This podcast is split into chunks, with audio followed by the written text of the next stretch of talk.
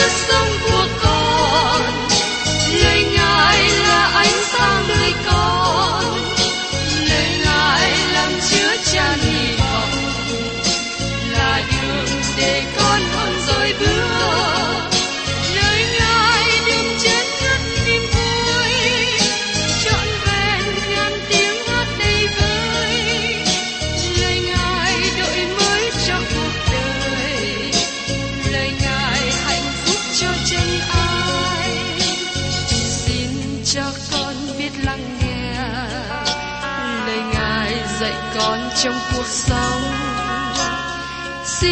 cho con biết lắng nghe.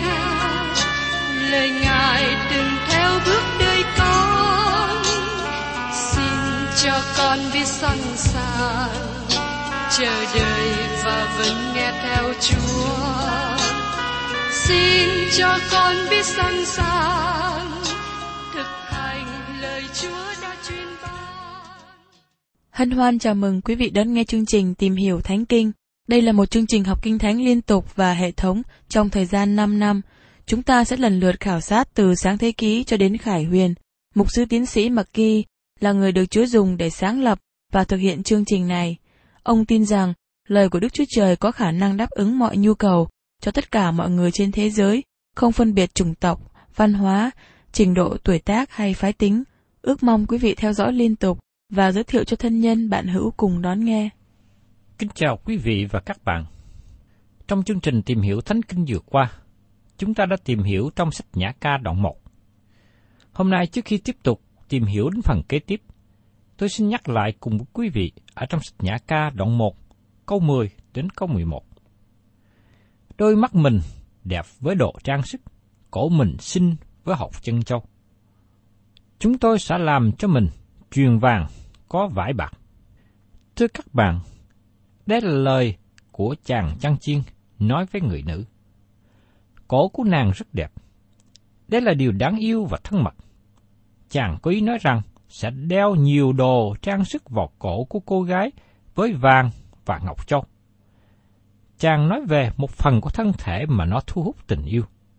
Anh ta đang nói về người nữ sẽ trở thành cô dâu của chàng. Tôi biết rằng có nhiều phụ nữ chú ý đến lông mi, mí mắt của chồng. Quý bà chú ý đến thân thể. Trong khi đó, người chồng để ý đến đôi má, đôi mắt, lỗ tai.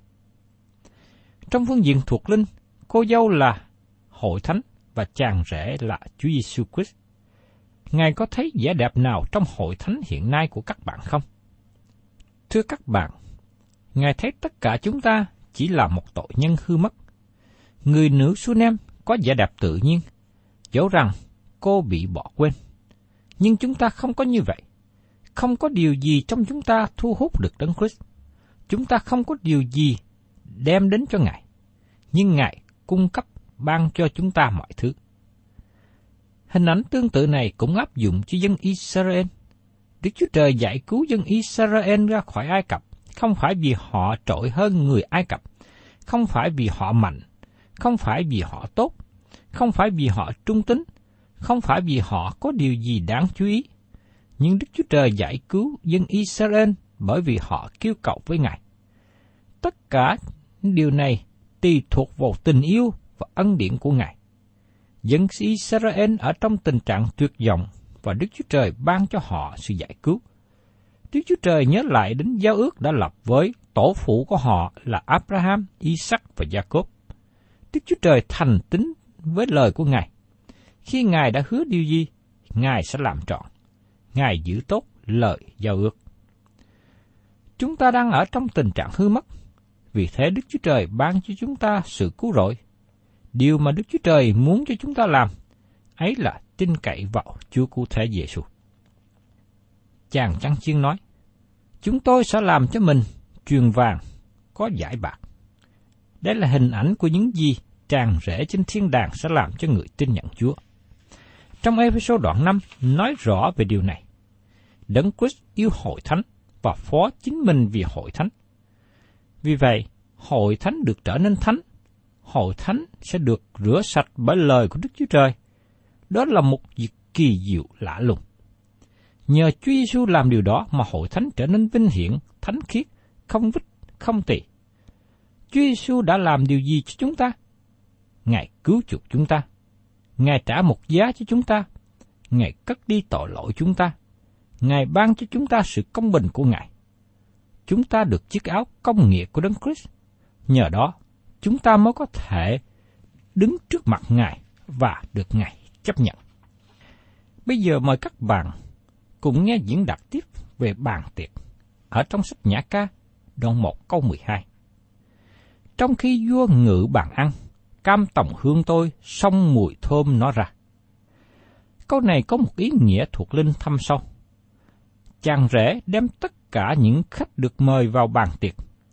Chúng ta có thể đi xuyên qua lịch sử để ghi nhận những người tiếp nhận lời mời đến với bàn tiệc của chàng rể. Khi Chúa Giêsu Giáng sinh, các gã chăn chiên từ ngoài đồng đến với Ngài tại máng cỏ. Sau đó, mấy người thông thái từ Đông Phương đến dân cho Ngài vàng, nhũ hương và một dược. David nói về bàn tiệc. Ở trong sách Thi Thiên đoạn 23 câu 5, Chúa dọn bàn cho tôi trước mặt kẻ thù nghịch tôi. Chúa sức dầu cho đầu tôi, chén tôi đầy tràn. Có nhiều người lắng nghe lời của Chúa Giêsu và đáp ứng. Tôi đã ngồi trong bàn tiệc của Chúa rất lâu nay. Các bạn có đang ngồi trong bàn tiệc của Chúa Giêsu không? Các bạn có lời mời hãy đến. Chúa Giêsu nói, Này ta đứng ngoài cửa mà gõ, nếu ai nghe tiếng ta mà mở cửa cho, thì ta sẽ vào cùng người ấy, ăn buổi tối với người và người với ta. Trong sách Khải Quyên, đoạn 3, câu 20. Còn chờ đợi điều gì nữa mà chúng ta chưa đến với bàn tiệc của Chúa? Tôi mong ước các bạn đến với bàn tiệc của Chúa Giêsu. Đây là một đặc ân đầy phước hạnh. Trong khi vua ngự bàn ăn, cam tòng hương tôi xông mùi thơm nó ra. Dầu cam tòng là mùi hương thơm trong đời sống của Đấng Christ. Thật là một điều tuyệt diệu. Mùi dầu đó tỏa ra trong đời sống chúng ta. Khi chúng ta liên hiệp với Ngài, khi ngồi trong bàn của Ngài, mùi hương tỏa ra trong chúng ta. Tiệc thánh là một lễ rất quan trọng nếu chúng ta có mối giao thông thân mật với Ngài. Nhưng nếu chúng ta chỉ chú ý đến hình thức của nghi lễ mà thôi, thì nó không có giá trị gì. Và tiếp đến, chúng ta sẽ thấy chỉ sự diễn đạt về bó qua một dược. Ở trong sách Nhã ca, đoạn 1 câu 13. Lương nhân tôi giống như bỏ qua một dược cho tôi, nằm giữa lương long tôi. Thưa các bạn, tôi xin trích dẫn câu này ở một bản dịch kinh thánh mới như sau. Người yêu tôi, đối với tôi, là túi nhỏ đựng trầm hương nằm giữa ngực tôi. Đây là lời nói của cô dâu rất là thân mật. Xin đừng ngại mà bỏ qua hay chạy xa. Đối với những người tin nhận Chúa Giêsu, đó qua một dược biểu tượng cho Đấng Christ. Các bạn có nhớ một trong những món quà mà các nhà thông thái đem đến tặng cho Chúa Giêsu sau khi giáng sanh là một dược. Đến khi Chúa Giêsu chịu chết, Joseph và Nicodem đem một dược đến sức cho xác của Chúa Giêsu. Một dược nói về đời sống của Chúa Giêsu từ khi sinh ra đến khi chết. Các bạn thân mến, Đấng Christ có ở trên ngực, trên lòng của các bạn vào mỗi tối không? Khi các bạn thức dậy trong đêm tối, các bạn suy nghĩ về điều gì? Các bạn có lo lắng về những điều gì xảy ra trong ngày kế tiếp không? Tôi thú nhận rằng tôi cũng thường làm như vậy. Nhưng thật là tốt lành khi chúng ta giao mọi lo lắng và gánh nặng cho Ngài. Chúng ta cần làm theo lời khuyên của Phaolô được chép ở trong sách Philip đoạn 4, câu 6 đến câu 8. Chớ lo phiền chi hết, nhưng trong mọi sự hãy dùng lời cầu nguyện, nài xin và sự tạ ơn mà trình các sự cầu xin của mình cho Đức Chúa Trời. Sự bình an của Đức Chúa Trời vượt quá mọi sự hiểu biết sẽ giữ gìn lòng và ý tưởng anh em trong Đức Chúa Giêsu Christ. Rốt lại, hỏi anh em, phàm điều chi chân thật, điều chi đáng tôn, điều chi công bình, điều chi thánh sạch, điều chi đáng yêu chuộng, điều chi có tiếng tốt, điều chi có nhân đức đáng khen, thì anh em phải nghĩ đến. Chúng ta cần nên có thời giờ suy gẫm về Chúa Giêsu Christ, suy nghĩ về tình yêu của Ngài và nói với Chúa Giêsu là con yêu Ngài. Các bạn là cơ đốc nhân thân mến. Các bạn thiếu sót nhiều nếu chỉ hài lòng với một số điều nhỏ mình học hỏi được, hay chỉ với một vài nghi thức. Nhưng xin các bạn hãy để Chúa Giêsu là đối tượng chủ yếu trong đời sống của các bạn. Ngài là đấng mà các bạn đến trong mối tương giao tốt đẹp và vui mừng. Ân điển và tình yêu của Ngài tỏ ra tuôn tràn trong các bạn. Chúa Giêsu đang gõ cửa lòng của các bạn. Xin các bạn hãy mở ra. Và tiếp đến, cô dâu nói về sự vui mừng của nàng với trạng nghệ qua hình ảnh của chùm hoa phụng tiên. Mời các bạn cùng xem ở trong sách Nhã ca, đoạn 1 câu 14. Lương nhân tôi giống như một chùm hoa phụng tiên cho tôi trong vườn nho En Gedi. Hoa phụng tiên đề cập ở đây là một loại cây trắc bá. Có nhiều thứ cây được đề cập trong sách nhã ca này mà nó không có trong xứ Việt Nam, cho nên hơi khó cho chúng ta tưởng tượng đến và hiểu được. Hoa phụng tiên được ví sánh với chàng rể. Enkidi là một khu vực gần biển chết, nó là một chỗ phì nhiêu trong sa mạc, bởi vì có dòng suối tại đó. Các bạn có nhớ đến khu vực Enkidi trong đồng vắng là nơi David ẩn trốn vua Sauler? Đó là một nơi tốt để trốn. Tại đó có trồng nhiều cây gia vị. Nó là một nơi rất tốt giữa sa mạc quang vắng. Chàng rễ giống như trùng hoa phụng tiên trong vườn Enkidi. Chàng giống như một cây đầy hương thơm. Đấng Christ được biểu tượng cho sự đẹp đẽ thu hút và hương thơm tuyệt diệu. Tôi muốn nhấn mạnh về thần tánh của Đấng Christ. Các bạn có thấy sự đáng yêu trong Ngài không? Ngài đến với thế gian trong hình thể con người như chúng ta. Ngài cũng đối diện với bao nhiêu cám dỗ nhưng không phạm tội. Không có tội lỗi nào trong Chúa Giêsu. Ngài là đấng tuyệt vời. Không có sự sai lệch nào trong bản tánh của Ngài. Chúa Giêsu là đấng trọn vẹn khi Ngài trở thành con người. Ngài rất đáng yêu. Ngài là chùm hoa phụng tiên. Ngài là đấng mà sứ đồ văn diễn tả một cách mạnh mẽ sốt sắng. Kia, chiên con của Đức Chúa Trời là đấng cất tội lỗi của thế gian đi. Trong sách Giăng, đoạn 1, có 29. Nếu các bạn lắng nghe Ngài, linh hồn của các bạn sẽ sống. Hay như tác giả Thi Thiên nói, khá nếm thử xem Đức Sô Va tốt lành dường bao, phước cho người nào nương náo mình tới Ngài. Trong Thi Thiên, đoạn 34 câu 8. Chúa Giêsu là của lễ hy sinh, như được chép trong sách Ephesos đoạn 5 câu 2. Hãy bước đi trong sự yêu thương, cũng như Đấng Christ đã yêu thương anh em, và vì chúng ta phó chính mình Ngài cho Đức Chúa Trời làm của dân và của tế lễ như một thức hương có mùi thơm. Ngài biểu tượng cho của lễ thiêu dâng lên trời. Tất cả những điều này nói lên một sự kiện. Đức Chúa Trời hoàn toàn hài lòng với những gì Chúa Giêsu làm cho các bạn và tôi. Ngài phán, Này là con yêu dấu của ta, đẹp lòng ta mãi được ở trong sách Matthew đoạn 3, câu 17. Chúa không bao giờ phán điều đó với tôi. Ngài có thể cũng không bao giờ phán như vậy với các bạn. Nhưng Ngài nói rằng, Ngài thỏa lòng với Chúa Giêsu. Thưa các bạn, các bạn có thỏa lòng với Chúa Giêsu không?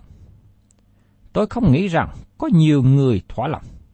Nếu họ thỏa lòng với Chúa Giêsu, họ sẽ không chạy từ chỗ này đến chỗ kia để tìm kiếm điều mới, tìm kiếm điều gì khác nữa. Họ chạy đi lắng nghe và tìm kiếm điều mới lạ. Khi làm như thế, thường là họ mất đi sự nhận thức về thân vị của Chúa Giêsu. Ngài là đấng tuyệt vời. Lương nhân tôi giống như một chùm hoa phụng tiên cho tôi trong vườn nho Engedi. Có thêm một biểu tượng thích thú khác nữa trong chùm hoa phụng tiên. Kinh Thánh nhấn mạnh về sự duy nhất của Chúa Giêsu Christ. Ngài là người con duy nhất của Đức Chúa Trời. Ngài là đấng chăn chiên hiền lành duy nhất. Ngài là tôi tớ duy nhất của cha. Ngài là cây nho thật duy nhất. Ngài là ngọn đèn duy nhất của thế gian. Chúa Giêsu là đường đi duy nhất, lẽ thật duy nhất, sự sống duy nhất. Chúa Giêsu là đấng toàn vẹn trong mọi sự. Ngài là đấng duy nhất với tất cả mọi sự. Ân điển vô hạn hiệp nhất trong chiên con của Đức Chúa Trời. Trong Chúa Giêsu, chúng ta thấy được đức tin của Abraham, sự say mê của Jacob, sự hiền hòa của Môi-se, lòng sốt sắng của Eli, sự trong sạch của Job, tình yêu thương của sứ đồ dân. Tất cả mọi điều này đầy trọn và hoàn tất trong Ngài. Trong Chúa Giêsu, chúng ta tìm thấy lẽ thật, sự không bình và sự khôn ngoan. Tình yêu thương, sự nhân từ, lòng sốt sắng, sự vững tin, sự thánh khiết và mọi ân điển. Nếu tôi còn nói sót một phẩm cách tốt nào của Chúa Giêsu, thì điều đó sẽ được bao gồm, bởi vì Chúa Giêsu là tất cả mọi điều. Ngài là tất cả, vì Chúa Giêsu thuộc về chúng ta. Đó là một sự màu nhiệm tuyệt vời biết bao. Giờ đây, sau khi cô dâu biểu lộ sự trang sức của nàng cho chàng rể, bây giờ chàng nói với nàng về sự thanh lịch của nàng. Ở trong sách Nhã Ca, đoạn 1, câu 15. Hỏi bạn tình ta, mình thanh lịch thai, mình thanh lịch thai, con mắt mình như mắt của bộ câu. Phản ứng tức thì cho nàng thể hiện trong câu. Hỏi bạn tình ta, mình thanh lịch thai, mình thanh lịch thai. Nàng đã không nói, xin đừng nhìn vào tôi bởi vì tôi sạm nắng đen. Nhưng chàng nói với nàng, hỏi bạn tình ta, mình thanh lịch thai, mình thanh lịch thai, con mắt mình như mắt của bộ câu. Các bạn thân mến, chúng ta là cô dâu của Đấng Christ, nhưng là một người có tội. Chúng ta cần phải ăn năn giống như tiên tri Daniel đã cầu nguyện. Vậy, ta cầu nguyện Jehovah Đức Chúa Trời và ta xưng tội cùng Ngài mà rằng, Ôi Chúa là Đức Chúa Trời, cao cả và đáng khiếp sợ. Ngài đã gìn giữ giao ước và sự nhân từ đối với những kẻ yêu Ngài và giữ các điều răn của Ngài. Trong sách Daniel, đoạn 9 câu 5. Đây là lời ăn năn xưng nhận của mỗi người trong con cái của Đức Chúa Trời. Giống như lời cầu thai của Chúa Giêsu ở trong sách Giăng đoạn 17 câu 6. Con đã tỏ danh cha ra cho những người cha đã giao cho con từ giữa thế gian. Họ vốn thuộc về cha. Cha đã giao họ cho con và họ đã giữ lời cha. Đây là lời cầu thai của Thầy Tế Lễ Thượng Phẩm cho các bạn và tôi. Bởi vì chúng ta đang ở trong đấng Christ, nên Đức Chúa Cha không thấy tội lỗi nào trong chúng ta. Nhưng Đức Chúa Trời không thấy tội lỗi của con cháu Gia Cốp và không cho phép Ba-ra-am rủa xả họ. Đức Chúa Trời ngự xuống và giải quyết vấn đề với dân sự của Ngài. Ngài không để họ thoát khỏi hậu quả của tội lỗi. Nhưng Đức Chúa Trời không để người ngoại giáo rủa xả dân Israel. Ngài nhìn thấy dân Israel trong đấng Christ. Đó là phương cách Ngài nhìn chúng ta ngày nay. Người thanh lịch thai. Điều bí ẩn trong vẻ đẹp của người yêu được diễn đạt ở đây. Con mắt mình như mắt của bồ câu.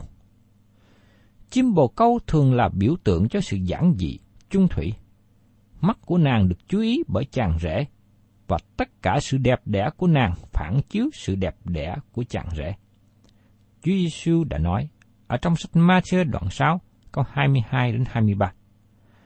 Con mắt là đèn của thân thể, nếu mắt ngươi sáng sủa thì cả thân thể ngươi sẽ được sáng láng, nhưng nếu mắt ngươi xấu thì cả thân thể sẽ tối tăm. Vậy nếu sự sáng láng trong ngươi chỉ là tối tâm, thì sự tối tâm này sẽ lớn biết là chừng nào. Điều quan trọng ngày nay là quý vị và các bạn cần có đôi mắt nhìn lên Chúa Giêsu. Khi đôi mắt các bạn nhìn lên Chúa Giêsu, đời sống các bạn phản chiếu được sự đẹp đẽ của Ngài. Chàng rể nói rằng cô dâu tuyệt đẹp.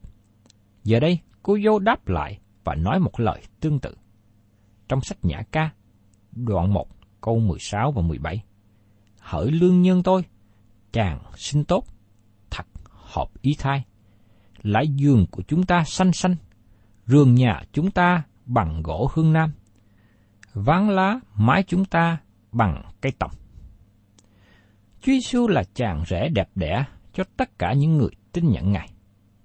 Thánh Augustine viết như sau: Chúa Giêsu đẹp trong thiên đàng, đẹp trong thế gian, đẹp trong vòng tay của cha mẹ, đẹp trong khi làm phép lạ, đẹp khi chịu chết trên thập tự giá, đẹp khi ở trong mộ, đẹp khi sống lại.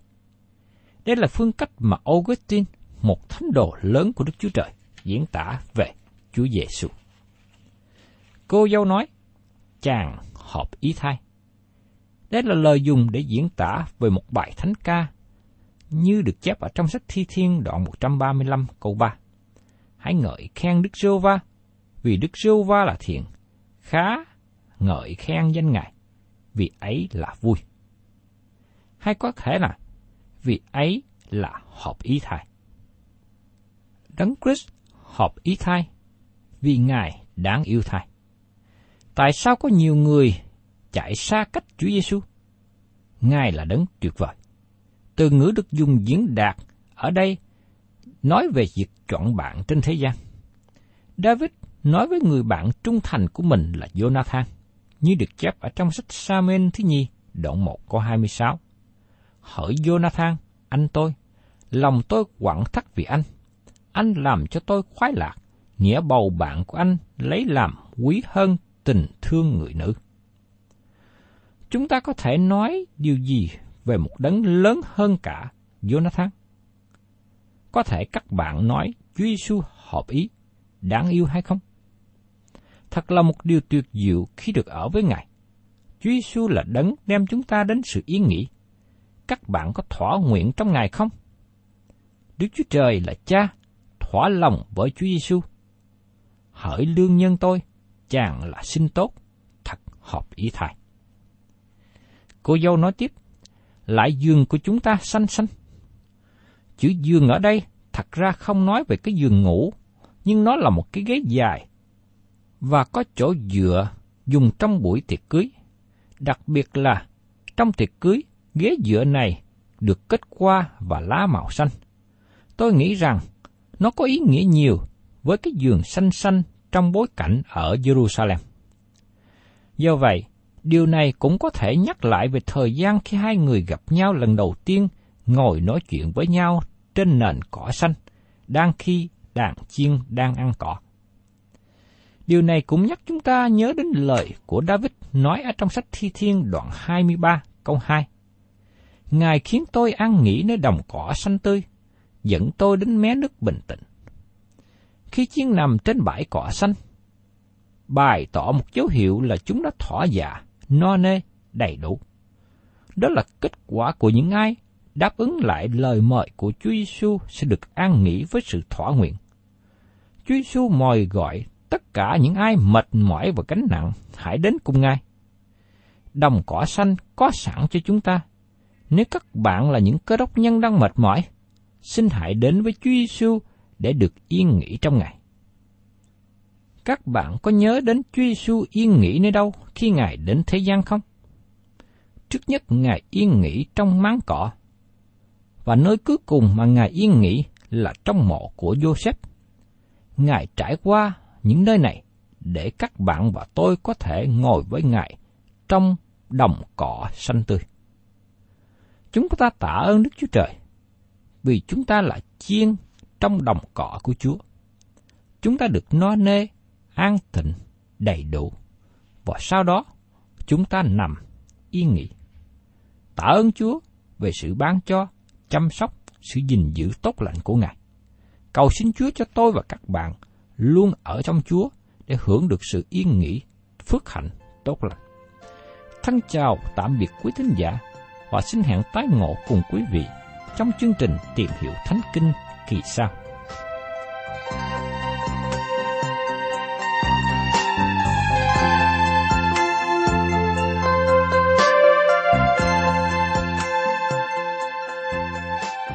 Cảm ơn quý vị đã đón nghe chương trình Tìm hiểu Thánh Kinh. Nếu quý vị muốn có loạt bài này, xin liên lạc với chúng tôi theo địa chỉ sẽ được đọc vào cuối chương trình. Kính chào quý thính giả.